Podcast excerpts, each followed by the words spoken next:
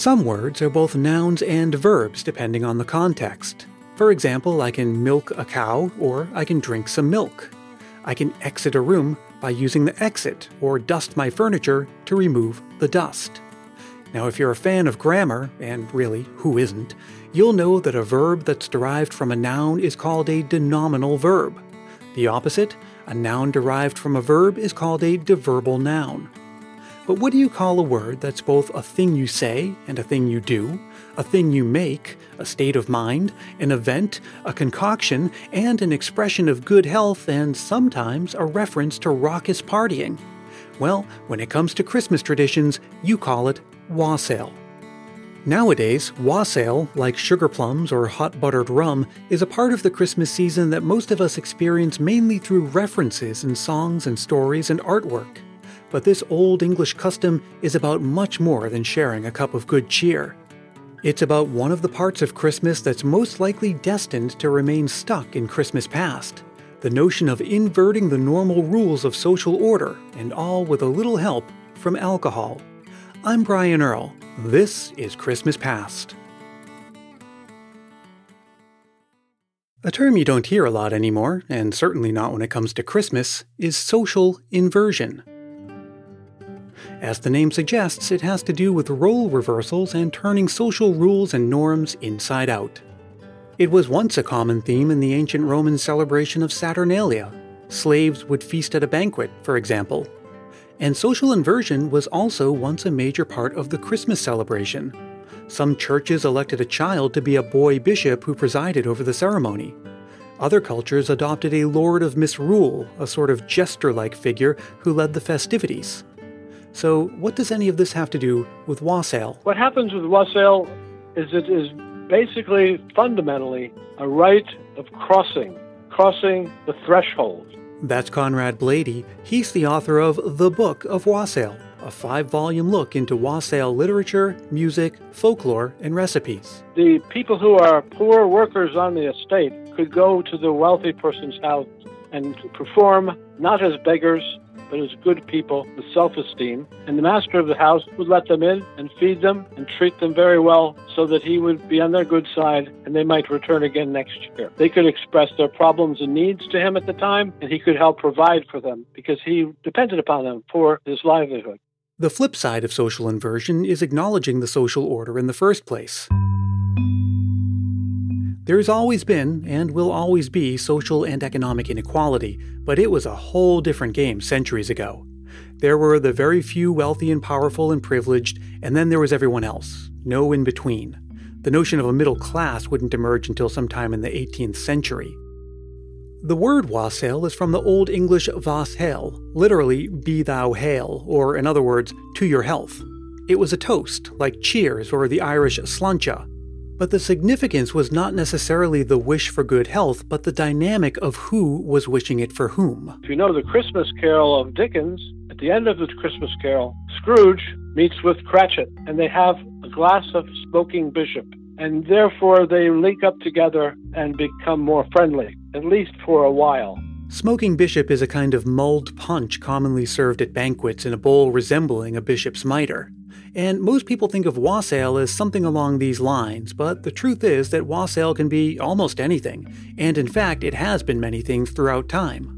In the apple growing countries and cider countries, it's cider, and it's cider with ale in it. And the spices are the, the Christmas spices allspice, ginger, cinnamon. It's served hot, but not too hot because if it's too hot, the alcohol will go away. Then follow in the 18th century we have a great blossoming in the 18th century of possets and uh, egg based hot beverages, eggnogs sort of things, filled with eggs, filled with spices, filled with sugar. That was is a very legitimate wassail. But these days, I've got wassail shooters made of jello and wassail. One traditional version originates from the summertime celebration of Lammas. It's lamb's wool. It dates way, way back to the 17th century. And that was wassail with baked apples in it. And the apple, when you take it out of the broiler with a darkened black skin almost, it explodes and it shoots these fibers out through the um, through the fluid. It sort of looks like like angel hair. Makes a very tasty drink. Sometimes they actually made almost a pudding. So we have a tradition of drinking to one's health in a socially atypical setting, and we have a drink that's generally regionally inspired, but for the most part tends to be some kind of spiked punch with winter spices. There are other variations on the wassail tradition. Devonshire farmers would chant and drink in their orchards to encourage a strong crop. In other parts, farmers would place bread or cake on the horns of an ox. There's even mention of wassailing beehives. But how did wassail become not just a toast or a drink, but an activity, as in, here we come a wassailing? And what does that even mean? That's evolved into different customs and different versions. From the first, they would travel around in groups, ordinary people, and instead of begging, they would put on a, a song or something, and in return for the song, they would be let across the threshold of the master's house.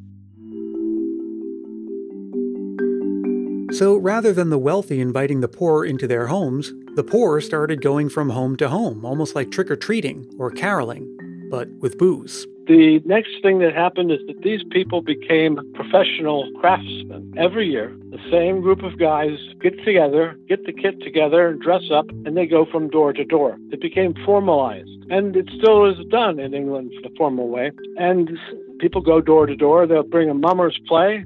And later it became a different kind of activity a party. End of the 19th century, you have the what I call the wassail masque, or the Christmas masque, which is not the court masque. It's an evolution of that into a large hall, which could be a court hall or the king's hall, landowner's hall, big hall where people got together and feasted. And they took apart all of the customs and brought them all into the same sort of uh, play. You had the, the Yule log, wassailing, you had people dressed up, and they had processions, and people drank and ate. And since the word has had many meanings over time, so too has it had different connotations. What started as a simple toast to good health eventually took a turn. In the 19th century, in novels, it becomes something terrible. The men were at their wassail. Prior to that, in literature, wassailing was holy and sacred. Today, and especially in America, wassail has largely fallen by the wayside. Again, we experience it mostly by way of its mentions in Christmas music and literature, or maybe by trying a recipe that you find on the internet. But this Christmas season, you might try bringing a little more wassail into your celebration, now that you know it's about much more than a specific toast or drink. The most important thing about wassail is that it's an essential human device which is important for keeping people socially together who do not agree with each other. It's very important to break down the bounds of people, cross over the threshold, and look out for one another. But it's not something that's naturally human, it has to be contrived. Of course, it's common to raise a glass and a toast to fond memories from Christmas past, so here is a Christmas memory.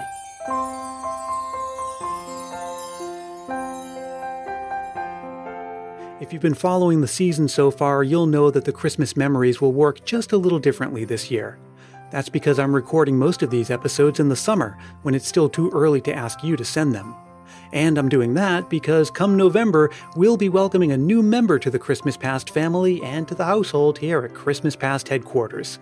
So, in many of these episodes, the Christmas memories you'll hear will be from yours truly but I want you to hear me loud and clear. I still want to include your memories this season. There's still time to send them, and there's still a place to include them in the episodes that will arrive closer to Christmas Day. So, as always, the thing to do is record a voice memo into your phone and send it to ChristmasPastPodcast at gmail.com. Keep it reasonably short, clean and family friendly, and be sure to say your name and where you're from. This memory is from somewhere around 2005, give or take. Most of my family is in Massachusetts, and at the time, most of my wife's family was in New York. So every year, at Christmas, we'd have to decide whose family to spend it with. There was usually a lengthy negotiation. If we spent Christmas in Massachusetts, we'd spend Thanksgiving in New York, or vice versa. We didn't want anyone feeling hurt or neglected. One year, we even did Christmas morning in Massachusetts and then hit the road to make it to New York in time for Christmas dinner.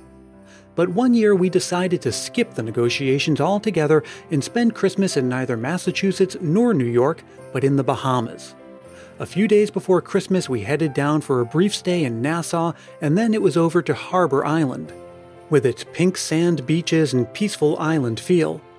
There was a man who kept horses on the beach, and we spent Christmas morning riding horses along the beach and then driving golf carts around the island. There were very few cars on the island, and that's how most people got around. Christmas was more of a quiet celebration there, but the next day, Boxing Day was the main attraction. The celebration of Junkanoo, if you can imagine a mashup between Mardi Gras and Christmas with a distinctly Caribbean feel, you'll get the picture. It was a lively and colorful outdoor festival with music, costumes, a parade, and general reveling. I don't think I could ever get used to celebrating Christmas in the Bahamas. It's just too different from the Christmases I grew up with. But it was an unforgettable experience and one that I'll always look back on with fondness and gratitude.